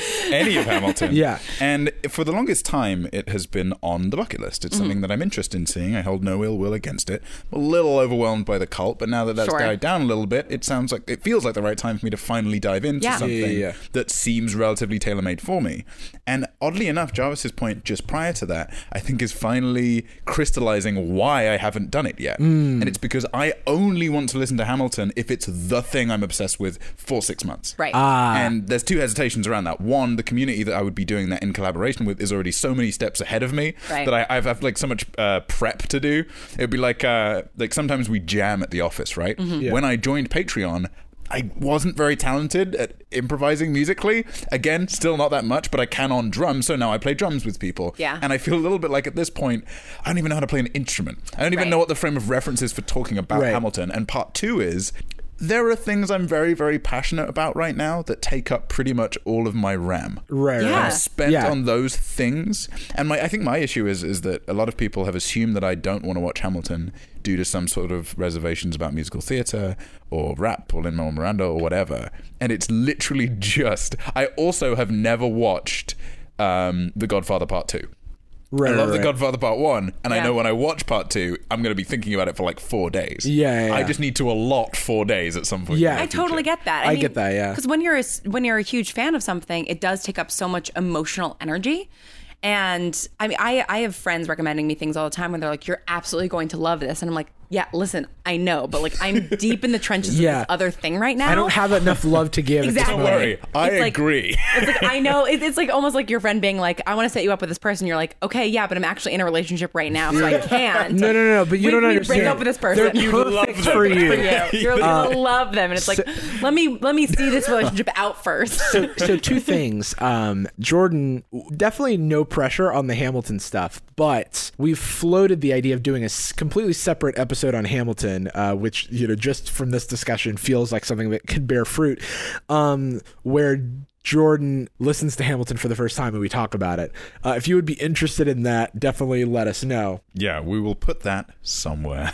Yeah, yeah, we'll put it somewhere. Ham boys. Um, and- boys. And the second thing I wanted to say is that from, you know, what we've all said so far, it feels like fandom serves this purpose of like connecting us and connecting our experience to to something else. It like we've got all these like tendrils and we've got all these like feelers that are out in the world that gr- are grown from our experience and fandom allows us to like latch some of those into something and like sort of engage in a way that uh, we didn't know was available to us And I think it can also help, for me at least, contextualize some of my own like emotions and Right. thoughts about things. Like one of my best friends, Megan, um, is a friend that I know through fandom, and we're both huge fans of, of lots of different things. And we there's some overlap, but there is certain things that she's really into that I'm not into, and vice versa. Right. And we are also both writers and sort of you know are constantly thinking about story and character in, in that way as well Right. and so we talk through,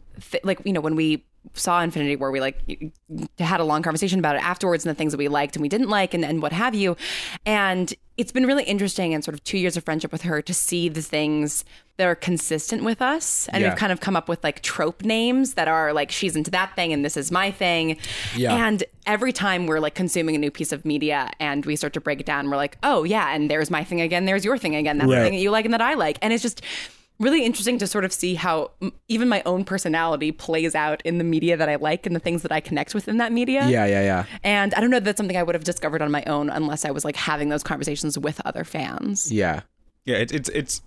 I mean, like any other creative dialect, what you consume is in and of itself a way of expressing yourself. I think Yeah. a lot of the time people make the assumption that to create is your way of communicating, right? It Right. has to be outward for it to be communication. But if you self-identify as the world's biggest Harry Potter fan, there are certain connotations and assumptions I can make about your personality type as a result. Totally. And that's not necessarily always a bad thing. If I say to you that I really don't like Hamilton, what I'm doing is performing as a version of somebody that doesn't like all of the things affiliated. Right. yeah yeah And, yeah Uh, like I do that with video game culture in Mm-hmm. some cases. Right. I identify as a fan of certain games and a staunch advocate against other games Yes. because I think it speaks to the version of myself that I want you to think that I am. right Well, and even identifying as a fan, I think, is something that it's only been that, that I've only personally felt okay with doing in the past couple years. Like Yeah, I, yeah, like you know, when I vocally. was reading, yeah, when I was reading fan fiction in high school, I wasn't telling a single soul Right. about it, you know. And then it sort of fell off in, in high school, and I got or in uh, college, and I got back into it sort of late college, and then I moved out here, and I met a friend. Who we sort of discovered early on in our friendship that we both were into fandom things. And it sort of, that was the first person where it's like we would get drinks every couple of weeks and I would sort of pour out all of my fandom stuff on her. And Yeah. now I've been opened up through her and, and through some other people through, to a larger world of, of fandom, and now it's something that I like wear proudly. But for a while, it felt kind of like a dirty secret. But That's the cool thing about being an adult is that when you're a kid or especially an adolescent, every single person is doing their best to be one version of people. Yes. Yeah, Everybody yeah. is trying to be the cool person that doesn't care, is not obsessed with anything, Mm-hmm. Yep. and gets whatever they want. That's like everything you you dress a certain way because you think it will inform that perception of you. Yeah. You say certain things that will inform that perception of you. Everybody's trying to be Tony Stark. Yeah. Nobody's trying Yeah. to be anything else. Yeah. And then all of a sudden you get to like 20, 21, and you find other people that are like, my favorite's Ant Man. And you're like, wait, what?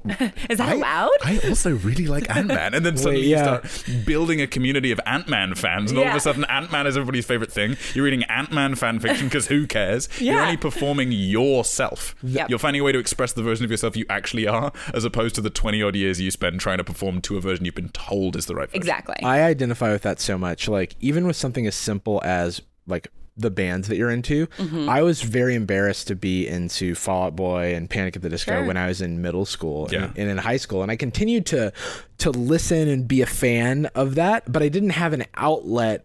It was very personal. It was very like, so I'm just going to be over here and like not. I'm not going to talk to anybody Right. about about this, but I f- personally like think it's the coolest thing in the world. Uh, when like Jay Z was did the opener for Fall Out Boy's like 2007 album Infinity on High, and I was like, this is important. uh, uh, or I like really identify with like the moody lyrics that like Pete Wentz used to contribute to the band. Uh, I don't know if you've heard any recent Fall Out Boy albums, but they are not the same. Lyrics is pretty charitable.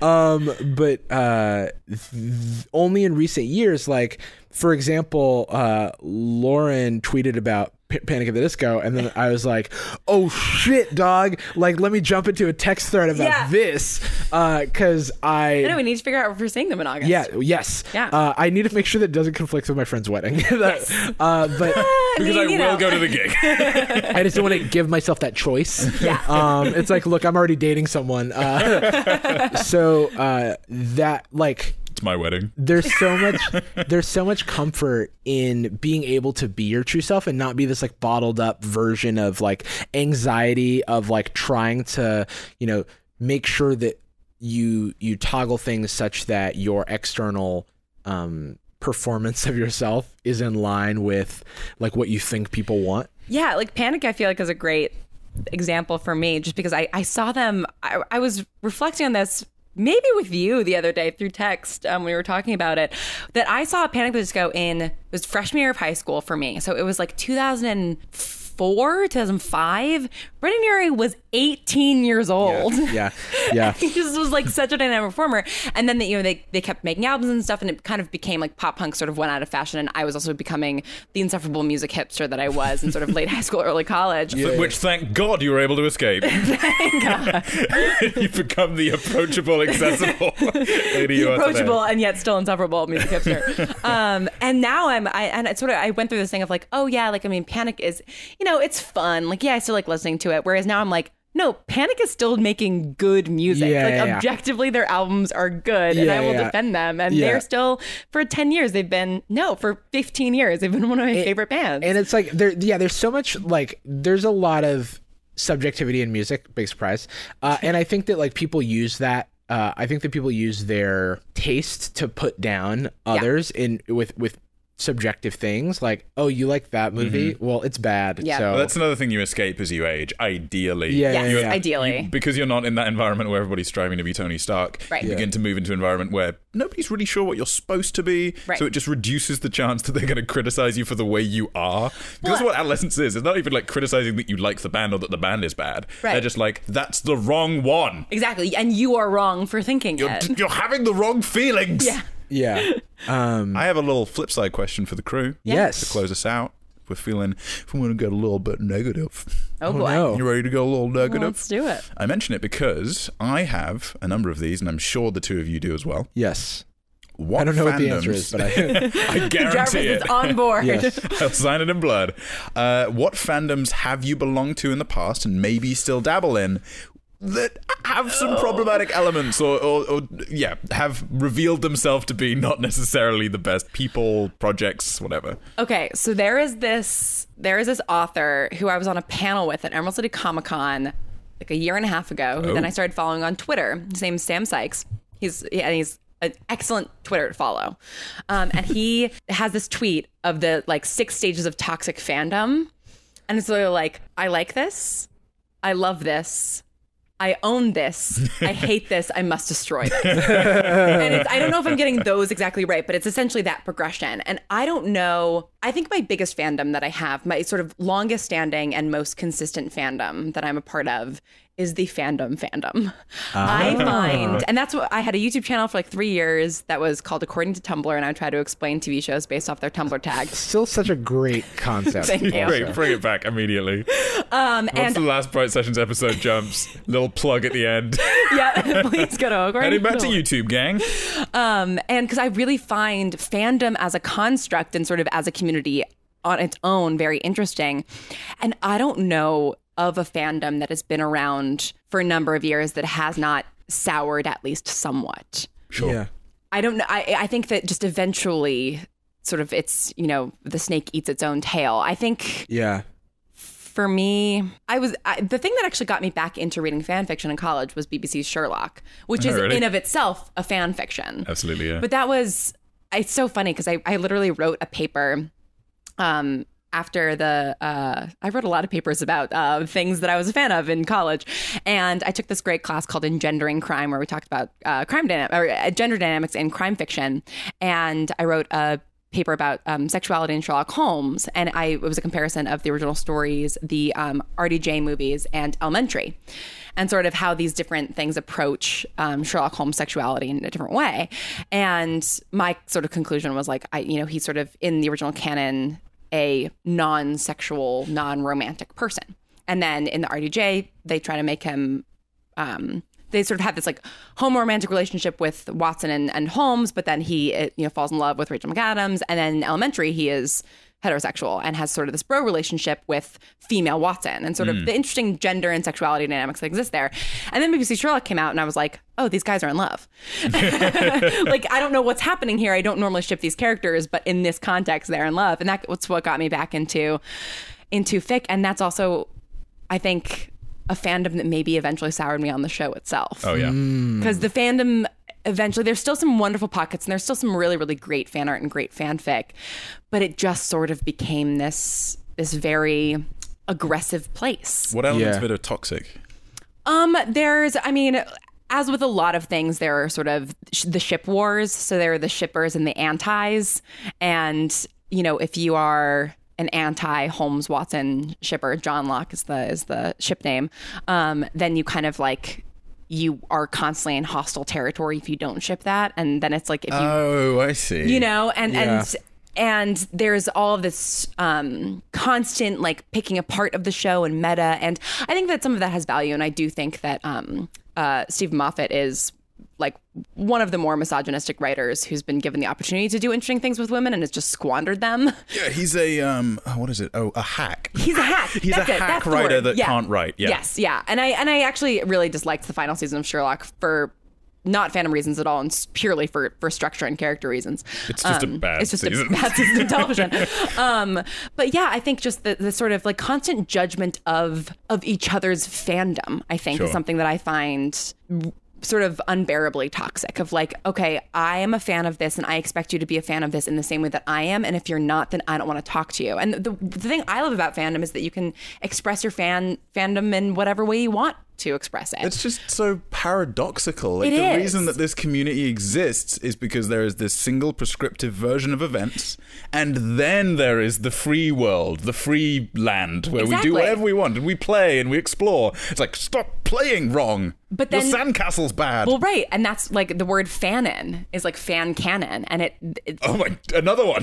yeah, oh, I'm full of these, and that uh, in certain fandoms that carries a lot of weight of like, oh, like the fanon, is this way, and it's but you're absolutely right, you're sort of limiting the playground that you have, Right, you, you as a fan, you're only allowed to deviate on the existing fanon. So it's established that Holmes and Watson are in a relationship, for example. Right. and you can also write that maybe there's a third party that Sure. gets involved, 'cause you- but that it has to exist that those two are in love. right? Exactly.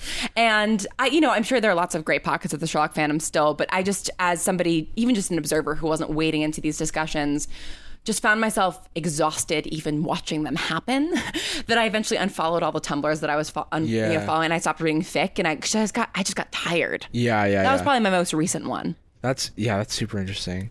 For me, um Sad boys. it's it's done. Oh yeah, I mean the Sad Boys fandom is Just a terribly little- Real toxic toxic. already. disillusion. Um, I think that there's a. lo- I don't know if this is like a broad fandom, but it is certainly a community of like people who are fans of like hip hop and mu- and music and stuff. Yeah. I uh, that's one place where I I maybe have individuals that I connect with about things, but it is very hard for me to engage in the community at large because of how much their uh, people are pitting artists against one another, uh, and that's like not like can these people not just like express their truths or whatever?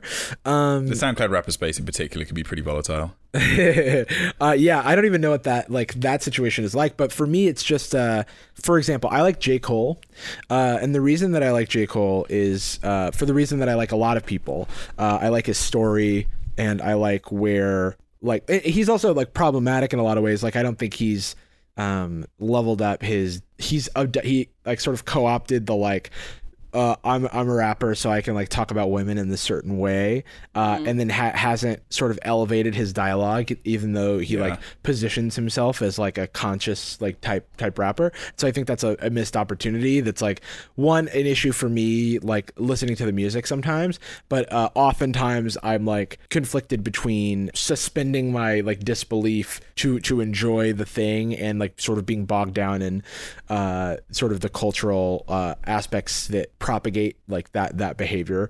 Um, but anyway, like the reason I'm a fan of him is that like he has a background that I really identify with. Like he's half black, he's half white. He grew up poor. He moved to New York to like make it big, but he didn't do it without a plan because he didn't have a money safety net. So he like went to school in New York to get himself to New York, and he like went on scholarship and he did well in school. So he like doesn't fit the normal mold of like Kanye West, who was like affluent already and like dropped out of college because that was a privilege that he had, Yeah. or like the um or like the little waynes who like get uh, discovered in like a bad like in a bad neighborhood or whatever and then are like sort of taken under the wing of somebody who like develops them as an artist uh or like the drakes who are like uh affluent like the whole time Right. um and and we're already like working actors and like didn't even consider going to college in the first Right. place uh and uh like so his story was something that i really identified with and i like the, i do enjoy the music he makes uh but i think that the community at some point decided that they hated him and he like became a meme in Yeah. the community And it's it becomes self fulfilling prophecy. and it and it, it like just it's really weird because I don't like people are like oh he's boring or whatever and then there's like a meme of like him going like double platinum with no features, uh uh which it just like uh I just don't understand like there's just so much hate for him uh and and I think it, for some people like um the needle drop uh specifically it, it's not Mr. he d- Mellon himself. he doesn't he doesn't hate him but uh he sort of encapsulates this um this feeling of like disappointment or like l- missed opportunity for him which i identify with the most right Yeah. like so i actually identify with his opinion the most what i don't identify is with people who like people are just like just take that opinion off the shelf like oh i'm just going to be negative about this do i listen to the music no and then when i listen to it i like go into it thinking it's going to be uh, it's going to be bad Yeah, this is going to save me so much time. Yeah, yeah, If and I it's like- already believe this. and, and so for me, it's like annoying because I actually connected with the stuff, and I feel dismissed Mm. a lot of times by Right. the community that um like s- sours that, and and that's what's most annoying to me about like communities in general is when people try to take away from like rain on others parades essentially. Yeah, because it, invalidates your emotions, which is like a sucky thing to have happen. it's, it's fanon. It's the same fan. It's the same type of human being. Yeah. It's Yeah. somebody that only finds personal validation in devalidation. Like, Yes, like exactly. Like value and and validation is a zero sum game. Right. And if Yeah. somebody d- has the wrong opinion, your opinion values less. It's Yeah, just yeah, not yeah. the case. yeah, not at a- and so yeah, that's that's that's my answer. How about you, Jordan? I'm really wrestling with it, man. There's a lot of a lot of potential options. I mean, a really obvious one would be love for the video game art and disdain for the industry. Sure. that's, that's a difficult um, dichotomy that I've, I've felt for many years. But at the same time, I feel relatively separated from that. Like, I don't really. I'm not really an active fan of video games as far as the uh, conversation goes. I'm, I'm fortunate enough to have a lot of friends in the press and affiliated with it that write about games and some that make them, and I'm allowed to kind of live vicariously through that. But I don't go on forums, I don't get involved in dialogues, I very rarely talk about it, even on this show. It's just like a thing I enjoy in the background. Right. One that might be a little closer is that uh, I really love a certain set of Let's Play channels, a set of video game Let's Play channels. I don't watch many of them these days just because they're like a high time cost, low calorie experience. Yeah. Like, not a lot of like creative artistic fiber in those. in- They're very Sure. background yeah, friendly. exactly. It, it's atmospheric entertainment, which is fine, but in Yeah. most cases these days, if I need something stimulating like my lizard brain while I do some kind of menial task, it's going to be a podcast or it's going to be something where I'm at least Right. absorbing long term learnings, you know, something beneficial. It's it, it is denser than a let's play. I'm comfortable Exactly. saying that Absolutely. about podcasts. And it's uh, this sort of uh, empty calorie entertainment is valuable, but I, I see less and less of it. But there are two channels that I watch pretty consistently. Um, and of those two channels, and many more that I tend to dabble in, there, there's a lot of leaning towards pretty problematic comedy. And the thing is Hmm. with problematic comedy is that personally I have no problem with it. I still find it funny, and we have Right. talked about on this show, uh, maybe only a few episodes ago in Hard Questions, that nothing is beyond joking about it. It's Yeah. completely feasible. My issue, the, the thing that I struggle with, is that I know a huge portion of this fan base are young kids, especially on the channels that I watch. I watch a Right, lot of, uh, right. Funhouse, I'm a huge fan of Funhouse. I think it's a fucking hysterical channel. They aim a little older than the typical Let's Play channel. It's usually, you know, 15, 25 kind of age. But a lot of their jokes are like misogynistic, and a lot of their, occasionally it'll be like racially or stereotype themed humor. The kid is on board. I think that's hysterical, and I cry laughing every single time. But it's very difficult for me to want to engage with that community when I know that a huge portion of it are impressionable young kids Yeah. that will take a lot of it at face value. Um, I sometimes feel myself being pulled between two very distinct demographics, which is like scumbag online meme boy, Sure. and then cuck SJW. There's like two versions of Jordan Cope that you can buy at the store, yeah, and like one of them is ultra aware of gender dynamics and, uh, and sexual identity and and, and wanting to be as uh, passionate and empathic as possible, and the other one genuinely thinks it's kind of funny when somebody does an accent of another race, like. Well, because you can separate, like you were old enough and aware enough of the world to be able to separate the the sort of comedy from the message behind it. Yeah, and if I felt like I'm hanging out with the people from a fun house or a whatever, then totally I'm on board. Haha, g- goofs and Right. gaffs. And it doesn't necessarily affect my enjoyment of the content, but it limits me from wanting to go to, say, a live show, or it limits me from wanting to go to a meetup. It's like not an environment I would want to place myself inside of. Right. Whereas, uh, like my brother and my brother and me. Definitely ascribes to that other version of Jordan Cope. Yes. I went along to their live show while we were in Pod- PodCon. Yeah. And the entire time I'm surrounded by people like dressed up in cute little outfits and having being fun nice. conversations about gender identity. I was like, this is nice. this is wholesome and safe. Yeah. Nobody's getting hurt. At the very least, people are getting questioned and then maybe Yeah. they're exploring, but it, it's not coming from a place of conflict. So I think this has all been great. Um, fandom is I like disagree on that Uh, one. All right. Well, Yeah. I don't know. Fan- fandom, I think, has been really important uh, uh, to me in my development, and I look forward to like the fandoms that come along in the future. You know, Yeah, me too. Perhaps it will be Hamilton. who knows? Yeah. It's time um, for you know what it's time for. it's time for Lauren to sing the theme to Pen Pals. Pen pals.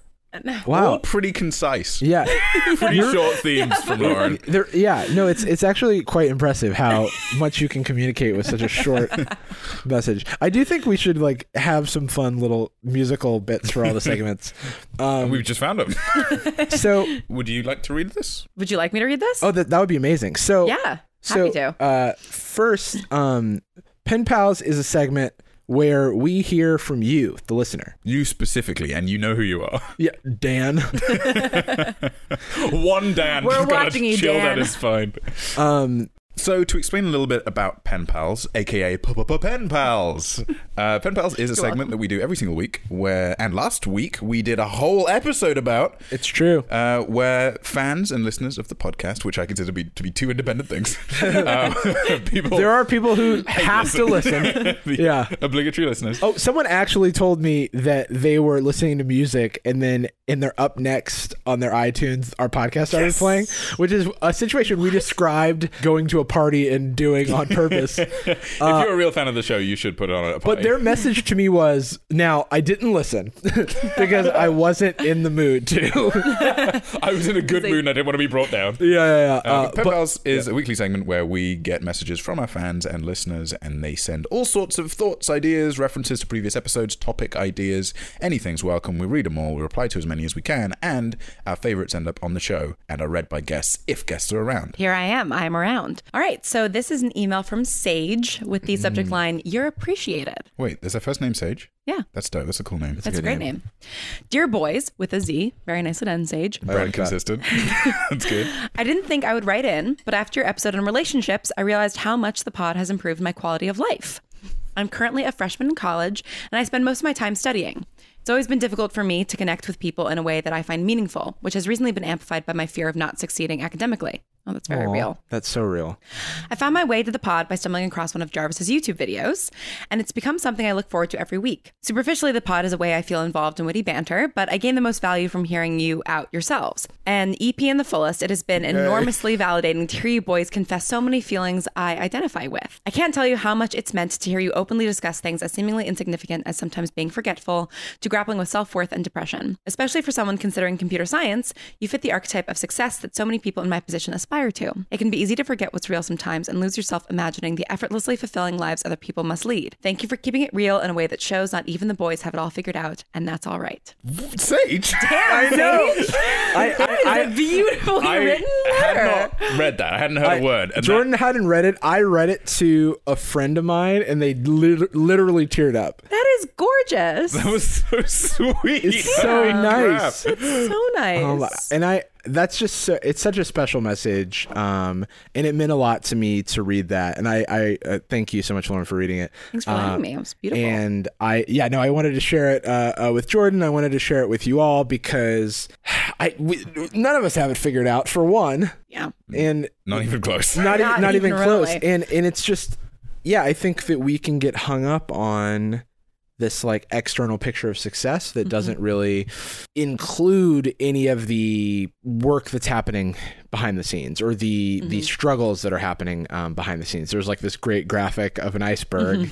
Um, there's a comic Lauren showed me today that's like success, and it's like this huge iceberg, and it's like cool success, and then under that it's like depression, you know, like not feeling good Yeah, enough, supporting the- Failures. yeah, yeah, Yeah. failures. And it's just like all of those things. I think we try so hard as a society to pass as successful that we hide all of that stuff that lies below the surface. I think the implication generally when people talk about their own success in a like not so sincere way, when it's performative success, is that success is mutually exclusive from the issues that can lead to Right. Yeah. depression, etc., etc. And that's just not the case at all. Like No. that's that's a little bit like saying I ate a meal, so I never need to drink water. Yeah, They yeah, are just yeah. it's all like composite pieces making the full human being. Right. And Sage, I'm sorry that you are worried about your academic prospects.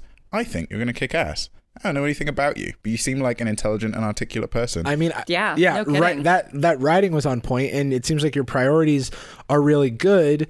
Um, if I could prescribe you anything, it would be make sure that the the focus on your studies isn't taking away from other things and relationships that you value. Mm-hmm. Um, be sure to give those time because at the end of the day, uh, that's what what you're going to remember. And I I mean, to a certain degree, and I think that you'll take take this as you will. But um, you, we all strive for for balance, and and when things are too out of whack, it can it can lead to to wonky results. yeah, find whatever your thing is that is rejuvenative. Yeah. And if you're a freshman in college and you're already thinking and engaging with these things, then you're on the right track. Oh, you're For ahead of the sure. pack You by are way ahead so of the far pack. ahead of the pack. Quite a bit. Uh, yeah, much love to Sage. Big Much thumbs love to up. Sage. If uh, I mean, no pressure, uh, but if you would like to um, write in or send us an audio message that we'll uh, read or play and comment on on the show, And inevitably be the second best message we've ever received. yeah, yeah, yeah. 'Cause that was out of control. no Never pressure, need yeah. that. Um, we see, but that, I mean, this is a great example. Like we see this external success at a pen pals message. We don't know the struggle. We only we only know the surface of like the struggle that went into even getting to the point of writing that message. I think a lot of people write in, and the first thing they say is like, I you know never saw myself as someone who would write into a show like this or i never do this but i felt like i had to say something there's that overcoming that makes me really proud that we have in some way inspired people sort of over these like barriers um Uh, Just to be the forum where people can push their limits is fine with me. same It, it somewhat speaks to the quality of the podcast, but in most cases, I find it just speaks to the quality of the individual that Yeah. they've, for whatever reason, been able to surmount the fear of sending that message. yeah It's, hey, it's all on you, Sage. We didn't do shit. and we're yeah we're the instruments right and the music is this experience that we all share um and that isn't being talked about enough Big thumbs up Yeah. to Sage. Yeah. We, I dedicate this episode to Sage. Yes. Use the power Seconded. to be academically successful. thirded if that's a thing i can say Thirded. it just sounds wrong It does sound You a bit make weird. third. Thirded. Uh, thirded. Um, that's like a. I was gonna make an Ender's Game reference, but we don't like Orson Scott Yeah. Card. Yeah. He's alive. I learned that recently. God. What? 100% thought he was dead.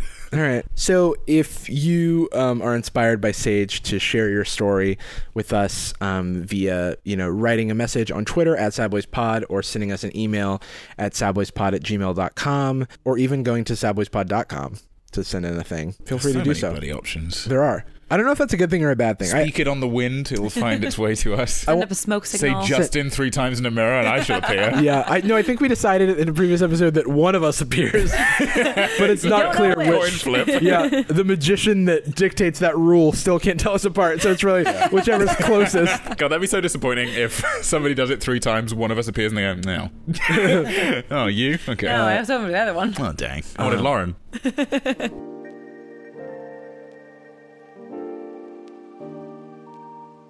Your homework uh, for this episode of Sad Boys is just to let us know what fandoms that you've been a part of, or what fandoms have been important to you over the course of your Mm-hmm. uh, of your life. What helped you develop into the wonderful human you are now? Especially you, Sage.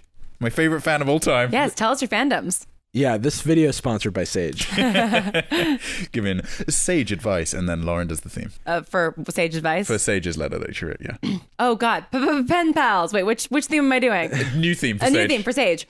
God, this really panicked you. God, it really, really You're so good at this. Every Lauren. time, every time. Your nose Oh is no, bleeding. she's she's time traveled. we lost Oh, No, her. I'm not. and if you want to send in those uh, homeworks, you can hit us up on Twitter at SadboysPod, on email at SadboysPod at gmail.com, and you know, go ahead and submit a pen pal if you if you'd like at sadboyspod.com. Lauren, let's say theoretically, I literally can't imagine this is the case, but say somebody heard you on this episode and they're like, I want more Lauren Shippen in my life. well, they should talk to their doctor first. First of all, question everything. Yeah, question your whole life. Um, you could uh, follow me on the social media at Lauren Chippen on Instagram, Twitter. You can uh, go to thebrightsessions.com if you would like to hear my podcast. You gotta go fast. It's gonna disappear. Disappear soon. And uh, Jordan, if the listeners of the show enjoyed it, but really they enjoyed a very, you know, specific British Like the- third of it. the good part. Yeah. yeah. uh, where how might they how might they reach you? Uh, if they want that extra third slice of Britain uh, in their life a little bit more aggressively, you can go ahead and follow me on Twitter at Jordan Adika. One word, A D I K A, is the way you spell that word. It's my middle name. It's it's a real word. Stop asking. um, also, no, screw Twitter. Go to Instagram because I decided Hell today Oh, yeah, I'm you're going to all get in. good at Instagram. Okay. I'm not. We, we were talking earlier. I'm not very good at social media. I'm not very consistent. I, I, I struggle to care about it. But I want to be the kind of person that's good at Instagram. That seems like a neat skill. yeah. So starting today, head over there. There'll be a new picture that I took today of I don't know my cat or something. Check it out. And Jarvis, where can they find you? Uh, Um, you can find me on Twitter at Jarvis, um, Instagram Magic Jarvis, and YouTube at youtube.com slash Jarvis Johnson. Jarvis, if they go to your YouTube channel right now, what video would you recommend they watch? Say they've never seen a Jarvis video ever. Uh, never, ever. Um, Fortunate enough to have escaped the black hole. you could watch actually my newest video i'm bad at math is like a it's it's kind of like a video that is all the types of videos that i've made all put together um so that gives you a good Amazing. idea of like what the, the channel is um, other than that, recent popular videos, uh, why I don't code anymore, which is a video where I talk about a recent career transition that I made. Um, we do have fun. We do have fun. We do. We end every episode of Sad Boys with a particular phrase. And Jordan and I have been trying a thing recently where we sing this part and you can just talk the last bit, you know it. But she's so good at making up songs. I know this is uh, this is the irony of uh, this thing we just the, the one time we take away the opportunity. um, we love you. And we're Oh. sorry. So, so, so sorry. That was fun. oh, we did have fun. We did have fun.